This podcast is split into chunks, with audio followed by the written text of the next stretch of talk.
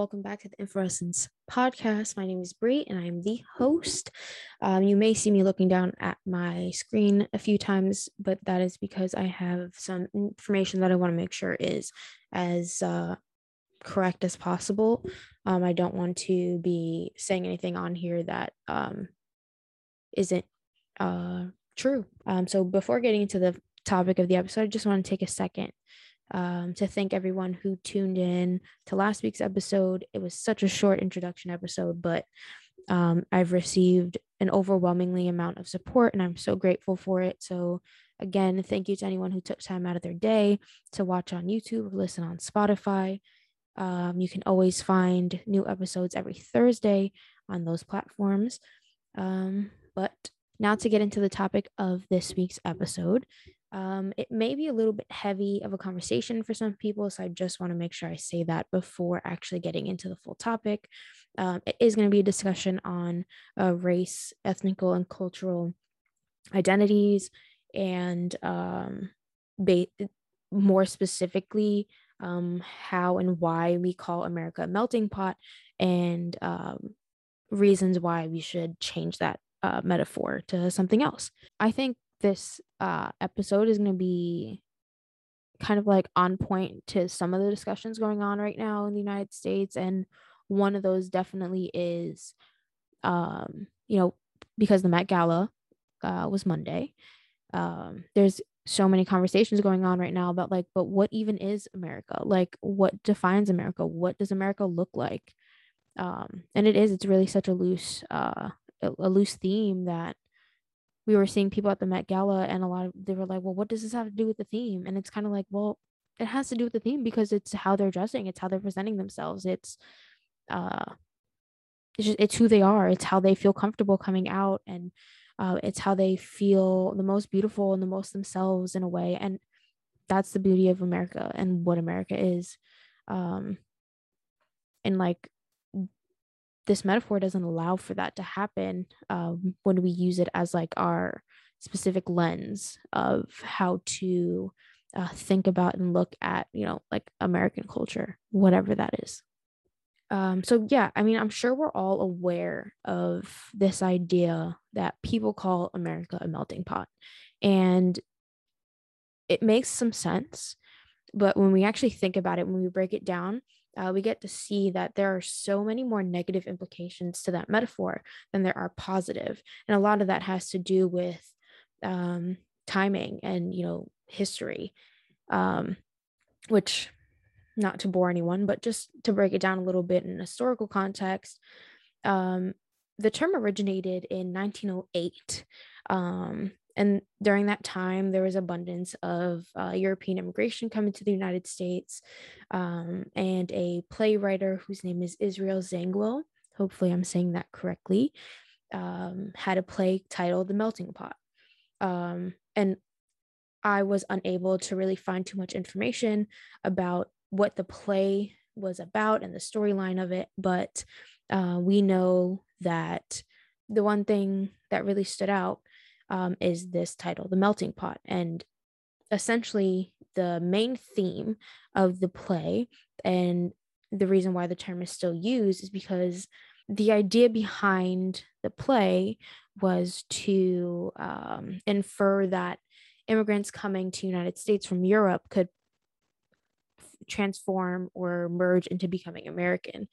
Um, and it's, it kind of, not directly, but in a way reminds me of a conversation um, in a documentary.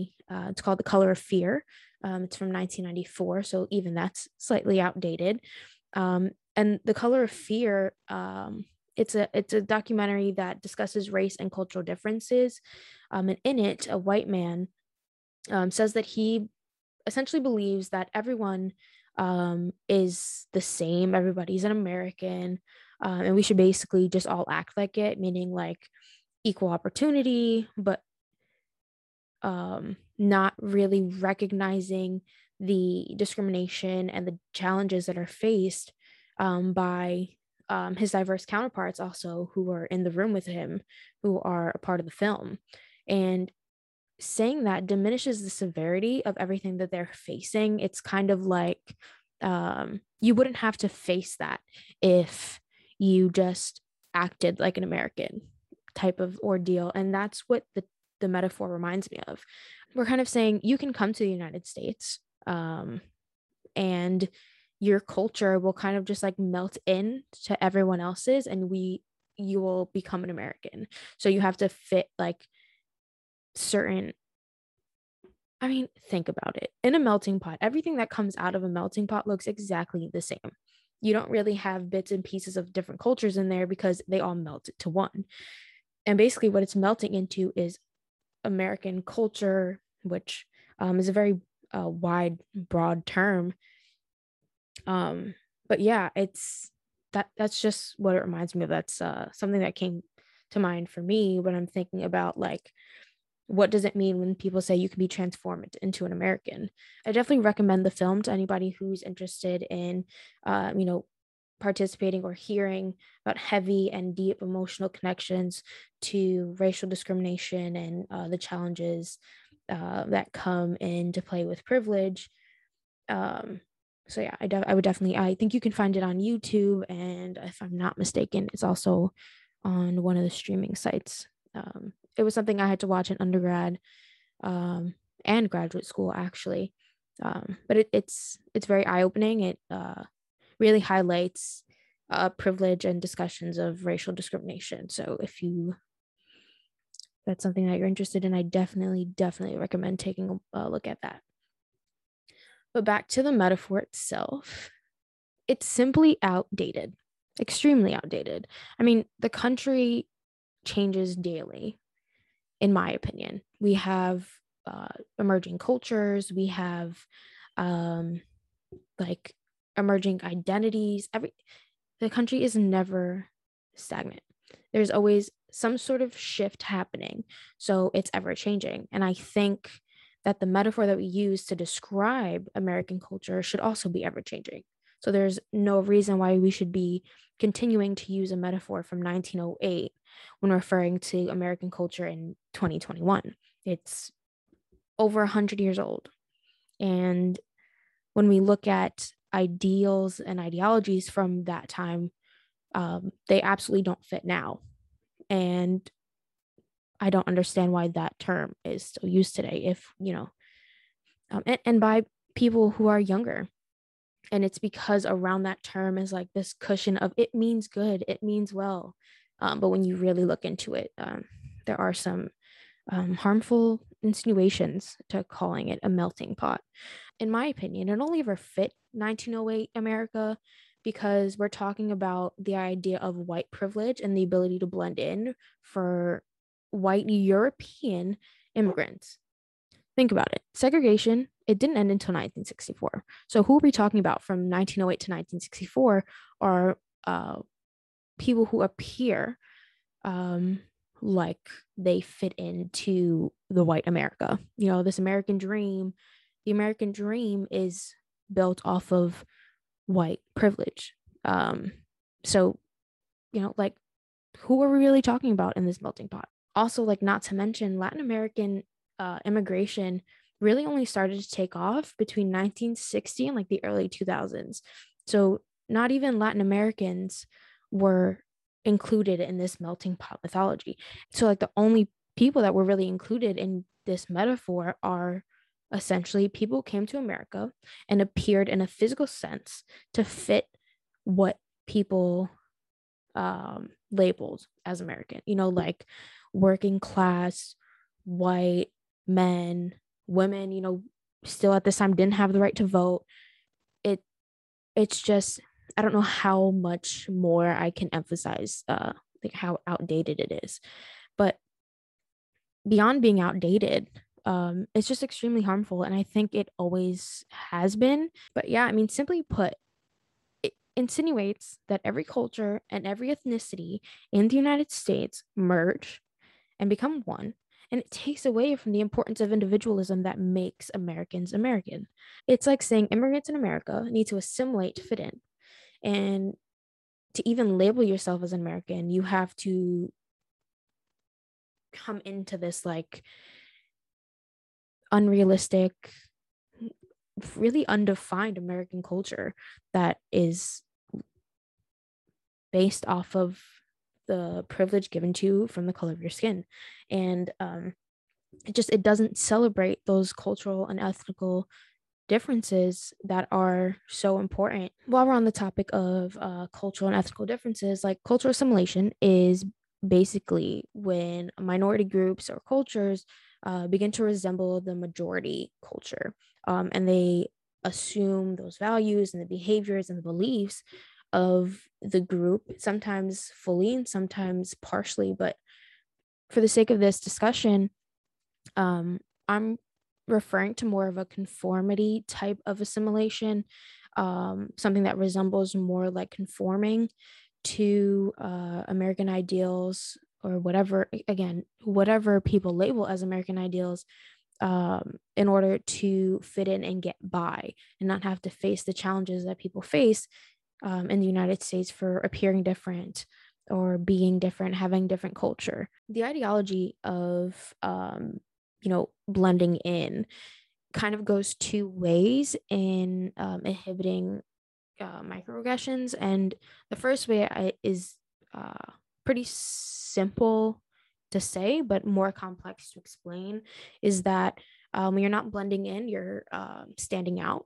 And when you stand out, it allows for, um, you know, I don't want to say small-minded, but I'm going to say small-minded people to um, come up with these stereotypes. Um, and, you know, it it kind of uh, embraces this hierarchy that, um, in my opinion, shouldn't exist. Uh, and, and the other uh, side to inhibiting microaggressions is that um, if you are blending in, you're uh, what people are calling whitewashed. Um, And, you know, that the term of like, oh, you, you speak well, you speak very well, um, or like asking somebody where they're from when they're born in America, but they don't look like the white, you know, American that we associate as, you know, Americans don't look one way. And I'm sorry to break that to some people. You are not American just because you're white. You are American because you live here, because you work here, because you have family here. And you're embraced in, in, in, you know, the vast and very diverse culture that America is. But if you don't appear to fit that white American figure and presence, then you are, you're othered. And that's, and it's, it's sickening to, to think about and to talk about. That's kind of what is underlying this metaphor, um, is that like, if you're not blending in, not fitting in, then you're standing out. And if you're standing out, um, I can call you out. And even if you are blending in, there are going to be some parts of you, like physical appearance, that can still be called out. And and it does not allow people to embrace their culture, their culture outside of like what society says is an American. So your your differences are looked at as they're kind of uh, highlighted in negative ways rather than positive ways of this is what America is, because everyone um, is so different. And I think with good intention, people still use the metaphor of being a melting pot, but it is, it holds much more of a derogatory meaning. Um, and it may seem like it's embracing and supporting, you know, the majority, the the diverse people who live in the country, but it's it's not. It's kind of implying that like the shedding or melting away of heritage basically needs to take place in order to fit the label of being an American.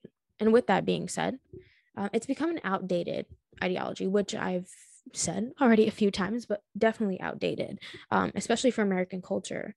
Um, and instead of looking at it that way, you know, we talk about how America in one hand is this melting pot and the other hand is like, great, because everybody can be themselves, like it's a free country, but like who's free is is the question. And that's, you know, that's a whole other conversation. It has a lot to do with privilege, um and it's just it's hard to um kind of hone in on like one specific piece to this metaphor, because it is so harmful in like a whole, that sitting here being like, oh well, it's wrong because X Y Z brings out like okay, X, A, B, and C, and then like Y, A, B, and C, and Z, A, B, and C. So there's just, it's so much. It's, it's a lot to unpack. There's a lot there. There's a lot to unfold in the layers of like what that actually means. But I just want to highlight, um, you know, how harmful uh, referring to, uh, you know, American culture as that. And, and it's also recognized in education. Um, there is a movement to take away this melting pot met, uh, metaphor and instead use the term of like a salad bowl. Um, and it's referring, you know, like salads are mixed together, but they're not, it's not necessarily one entity. Like, yes, um, it's a salad, but inside a salad, you have different pieces that don't become one. They're all its individual piece. Kind of like you can, you can highlight the differences and you can appreciate the differences in a salad rather than in a melting pot. Everything looks the same. Everything becomes one. Um, and I definitely think that's a great step in an awesome direction. Um, and I just think metaphors in general can be, uh, can be difficult, and instead of calling it anything, we should just call it the diverse and multicultural country that it is, um, and really, you know, uplift differences and uh, the cultures that live here and the people that live here, and not have it be a hierarchy. Um, you know, looking at the census uh, data from twenty twenty, um, America is literally the most diverse and the most multiracial that it's ever been. And it's really projected to only become more diverse. I think we definitely owe it to ourselves to stop using the term and just really call America the multicultural place that it is.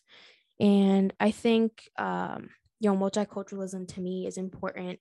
Um, it's very ingrained in the education that I've had. And, you know, defining multiculturalism is literally defining America. It's uh, the presence or support of the presence of distinct ethnical and cultural groups um, that are not the majority and that fit within a society, um, or, you know, even the majority. It's just every cultural and ethnical group that all makes uh, American society what it is. And um In ter- me learning about multicultural is more in terms on how to work um, with a multicultural lens, which I've carried on with me beyond my work, and I hope to share um, in that, like, looking at the world in a multicultural lens, you're just basically not turning away from like ethnical and cultural differences having an impact on who someone is and what makes them uh, who they are, and sh- what makes them so important as who they are. Um, and a lot of people um, are kind of afraid to embrace their culture because of um, this idea that, like, if you're different, you're gonna stand out too much. Some people embrace it and stand out and do an awesome job of representing who they are. Um, I think on that same note, like, we can't expect to represent um, a wide group of people, because even within a culture, people are different. And that's something that I'm uh, personally very intrigued in, is uh, multiple identities and how they interlap, and um, you know, the differences within cultures because of the subgroups of culture and everything. Um, but basically what I'm trying to say is that, yes, you can essentially represent your culture, but kind of looking at it the opposite way is that your culture represents you and it makes you who you are, and all your different cultures. And when I say culture, I don't just mean where you're from or where your ancestors are from, but also like where you grew up, where you went to school, the people around you, the groups that, um, you know, raised you, everything that kind of makes you you. I think for me, like, yes, I'm American. I grew up here and everything, but I was so im- immersed in Portuguese culture growing up that, um, you know, like, I carry that now into my adulthood. Embracing that Portuguese culture has uh, made me who I am, but I cannot stand up and represent um, the entirety of like what Portuguese American culture is, because I'm very different than almost everyone I know that also holds the same identity that I do.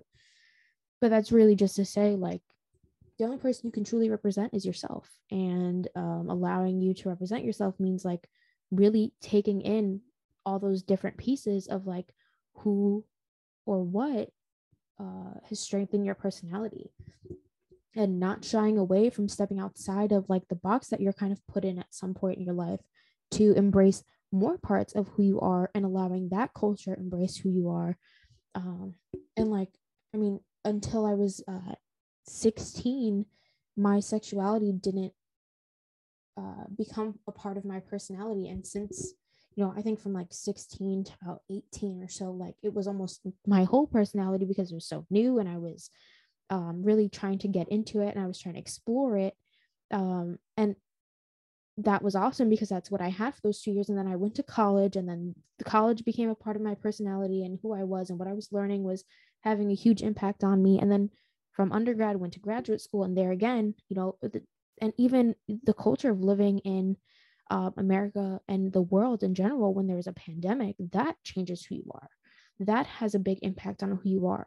And that's also a piece of culture. Like American culture has changed because you walk outside and Um, at least half of the population that you're walking across is wearing a mask, which is brand new for a lot of us. Um, it may be, you know, that COVID started in twenty twenty, but it's still very new. It's only been, you know, a year and a half or two years. It's changing America, and America will continue to change. And that's not something that we can uh, shy away from. But going right back to the metaphor and like why this, you know, instead of like rambling on, I want to explain like what I the connection between it. And it's basically that like you don't not there's not one thing. When you scoop into a melting pot, everything looks exactly the same, and that is not where America is. We're all very different. Uh, we are who we are because of the cultures around us, and if we are kind of like shying away from those cultures or shying away from the opportunity to indulge in like a new culture without cultural appropriation, everyone, then we're not allowing ourselves to Uh, really meet our full potential, which is exactly the theme of almost every single one of these podcast episodes.